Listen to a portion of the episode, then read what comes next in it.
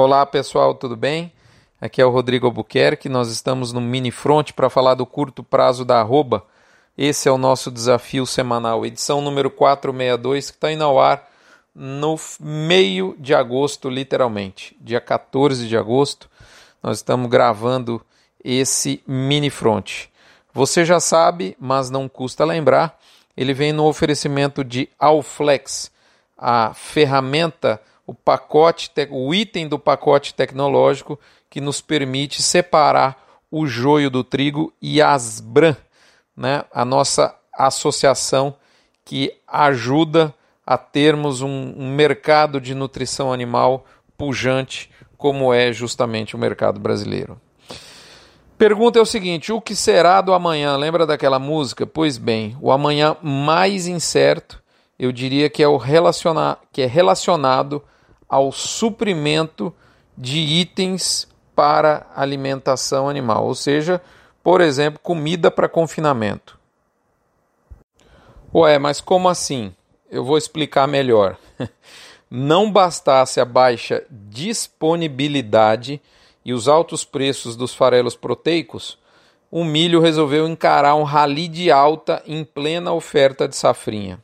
Consequência: a oferta restrita de boi gordo ganha um motivo contundente para seguir adiante, e diria mais, isso, ou seja, essa dificuldade em abastecer os confinamentos com alimentos de maneira frequente, de maneira constante, melhor dizendo, isso pode ter consequência no grau de eficiência das engordas confinadas que vão chegar nas noras de abate nos próximos meses.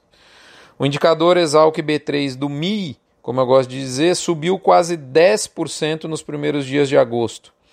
O grande problema está sendo na quebra de contratos. Alguns vendedores não estão entregando e o confinador, então, fica exposto ao preço alto e, pior, à falta de disponibilidade do dia para a noite.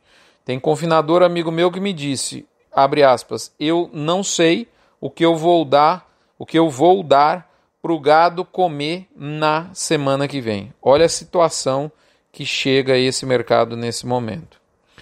Lembrando a você que essas informações chegam no oferecimento de M S D, V MAX, Nutron Cargill, U P L Pronutiva, Sicob Crédigoiás e Boitel da Agropecuária Grande Lago. Moçada, voltando aqui ao mercado, outro ponto importante é que o relato das vendas de carne bovina na primeira quinzena de agosto, que foi embalada pelo Dia dos Pais, dá conta que a procura foi grande e, em consequência, o atacado com osso aqueceu mais um golinho. Tá certo que ele já deu uma voltadinha, no pico da fervura do Dia dos Pais foi um pouquinho mais, mas ele ainda está mais alto que estava no final de julho. Desta sorte, os frigoríficos de mercado interno seguem ativos e, inclusive, eu diria que disputam a liderança dos ovos da Filomena. Deixa eu explicar melhor.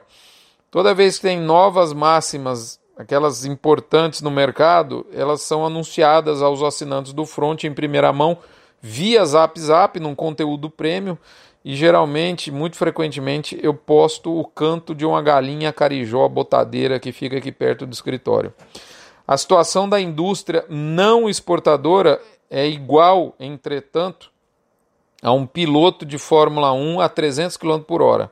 O risco passa a ser muito grande em caso de algum erro, por mínimo que seja. Deixa eu explicar um pouco melhor por que isso. Vamos lá, a arroba na gaia do pau, como diz o goiano, nunca foi ruim para a indústria, pelo contrário, pois há, vamos falar assim, uma diluição dos custos fixos ligados à desmontagem do boi.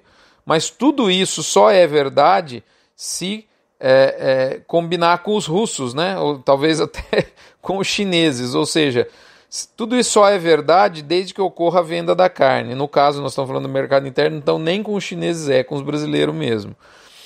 Portanto, a arroba aquecida é remédio, sim, porque ela ajuda a diluir custo fixo, mas pode ser veneno se a gestão comercial da indústria não for top.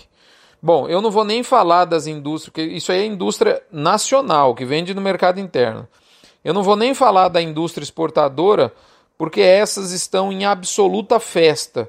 Basta ver os balanços divulgados nessa semana.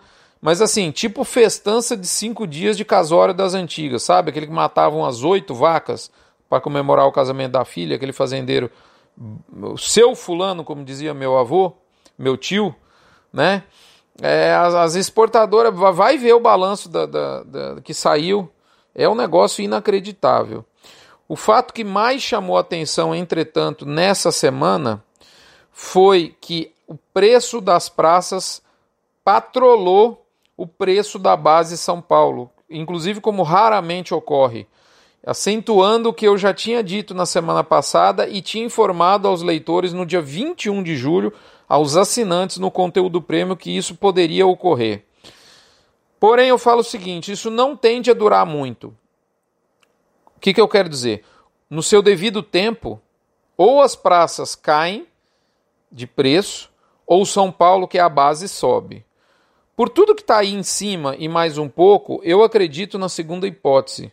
Essa, essa, correlação, essa relação histórica da arroba das bases com, a, com São Paulo tende a corrigir, né, com uma subida de São Paulo, salvo algum cisne negro do tipo restrição de dreno, de exportação por Covid, para um comprador importante, que você sabe muito bem qual é. Vou até bater aqui na madeira, né? É, é fato, porém, que em São Paulo tem um pouco mais de boi. Aliás, assim, falar um pouco mais de boi é meio complicado em dois mil e vinte, né?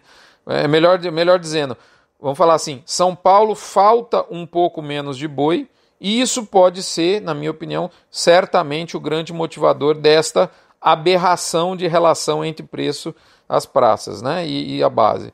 Ou seja, a famosa lei da oferta e da procura. O boi das praças falta demais e o boi de São Paulo apenas falta. De todo jeito, todos faltam, a oferta está curta, né? É, pode até dar uma batidinha na B três, como foi feito essa semana, né? A, a bolsa no outubro da Entre-Safra, pico da Entre-Safra, está mais barata do que a vaca do Pará, do mercado físico do Pará hoje. Não faz o menor sentido. Portanto, eu, no seu devido momento, eu diria que a, a festa continua, segue a festa e segue o jogo. Um abraço para vocês, obrigado, obrigado pela atenção.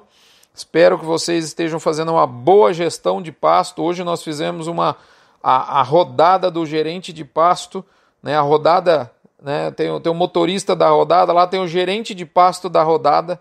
Né? No dia três de agosto nós fizemos toda a programação de pastagem para os próximos trinta dias.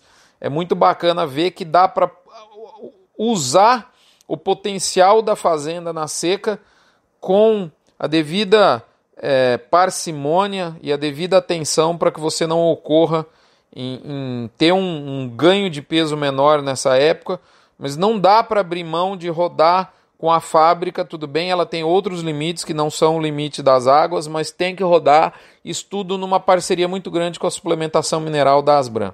É isso, moçada, um abraço, fiquem com Deus, obrigado pela oportunidade, obrigado pela atenção, pela paciência e pela audiência. Até a próxima semana, vamos ver como é que vai comportar o bovino, mas o bovino é firme, moçada. Não caia em conversa mole. Um abraço, até mais.